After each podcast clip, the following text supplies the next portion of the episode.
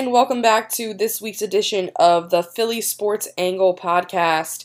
I'm Kirsten, and this week we'll be discussing the Philadelphia Phillies 2019 season and the recent uh, fall in the standings and what this means for the rest of the season. Last week we talked about uh, Maikel Franco being sent down to AAA Lehigh Valley, and this week we're going to talk about the Phillies as a whole as they dropped the last six of seven games they played on this road trip versus the Diamondbacks in, in San Francisco. Today, on Monday, they have off as they look to come home and start a series against the Cubs. So, just a review about the Phillies season this thus far. Like I said, they dropped the last six of seven games after their loss last night against the Giants. What I'm going to talk about today is, you know, what is the root of the Phillies' problems this year? Is it the inconsistent pitching? Is it the unable to produce with runners in scoring position? Is it the coaching? Is it the general manager? What is the problem? And you know, that's going to be the question and central theme of this podcast is the fact that what do you think will help the Phillies be able to, if they can, make a push as they look into the playoffs?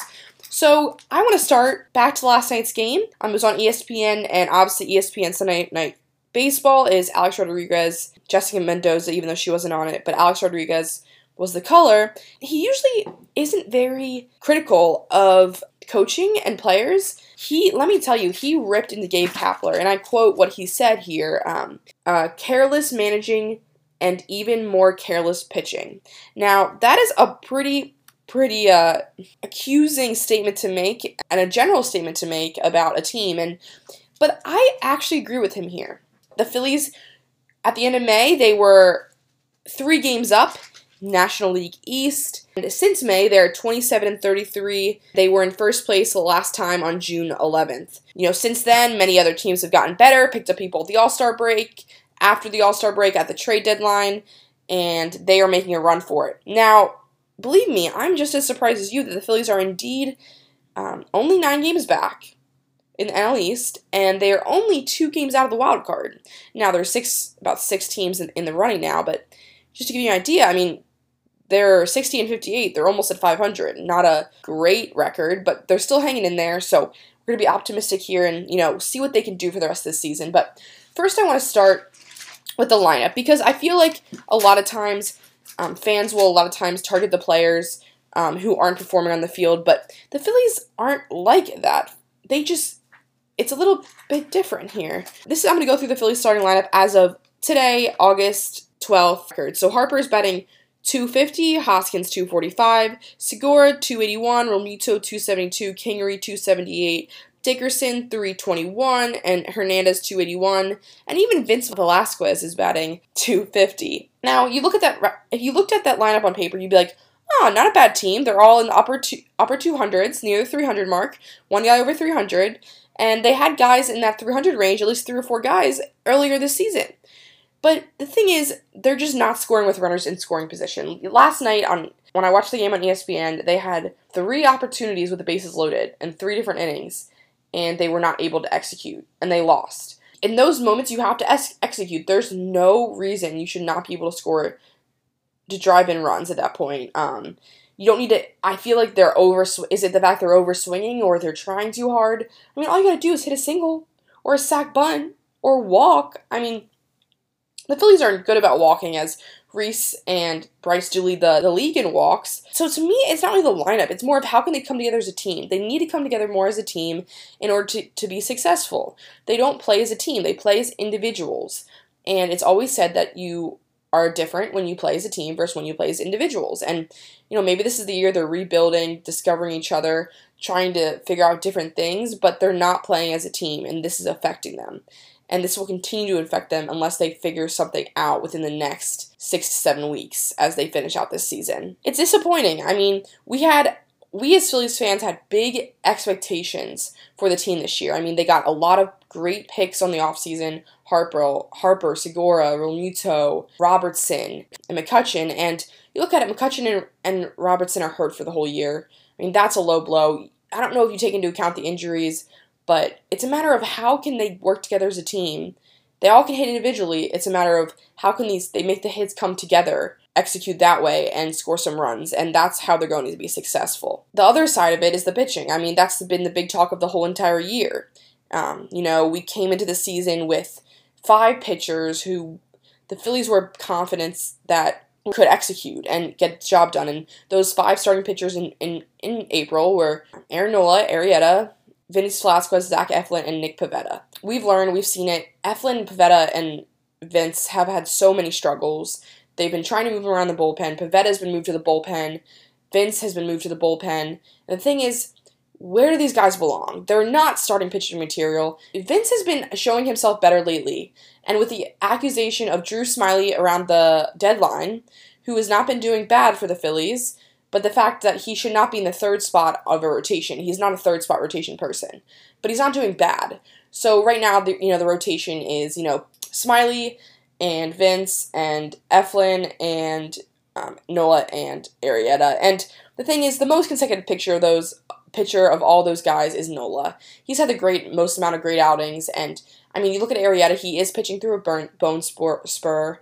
But the thing that gets me every time is the Phillies knew he was in pain and had this injury since June 1st. So you think in the last, in the two months before the deadline, they could have said, hmm, we really need to get another pitcher for Arrieta.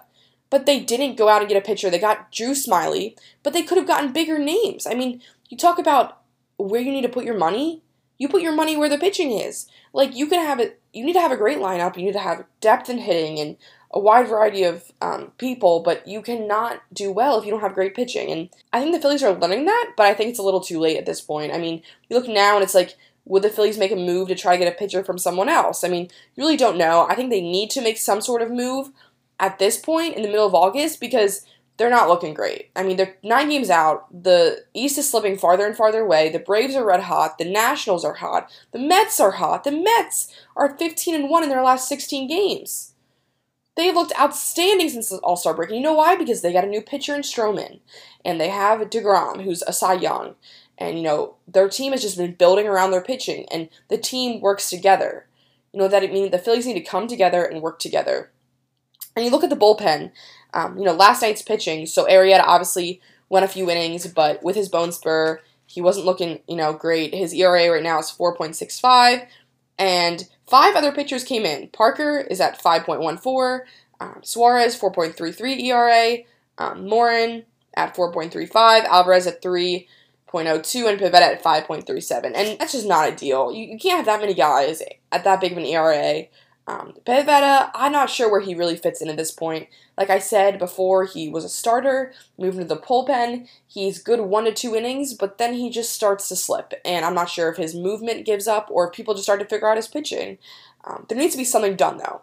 Um, the coaches have to sit the players down and figure something out because if they want to make a run, and I think all of they do, all of them do, because if you look at their frustration on their faces when they're striking out, they've got to hit better. I mean, it's just how it is. It's your full time job. And the pitching coach has to sit all those pitchers down and figure something out. Or the Phillies need to make a big move, and I'm not really sure who they would get, but it's if it's possible, they could possibly get another person as they do have about six to seven weeks left in the season. And they're very close in the wild card. And if they don't make a move that might just show their commitment, it might just show a lot about the general manager and, and, and the coaching staff. And with that bridge, I wanted to go into the decisions you know the general manager has made, um, and and Kapler, Coach Kapler, um, over the past you know month or so. And a good GM is constantly planning ahead, so they are constantly sitting there and saying, "How can I improve this team next year? How can I take this team and make them better next year?" And believe me, I didn't expect the Phillies to win a World Series this year, like in the first year. You never know, but I'm just saying, like how can I keep building and keep getting people and making the team better? And so what they do is they self send Franco down, right? And I already you already know my opinion about that, but Sean Rodriguez, for example, should not be up here. He's been playing worse than any other player I've seen.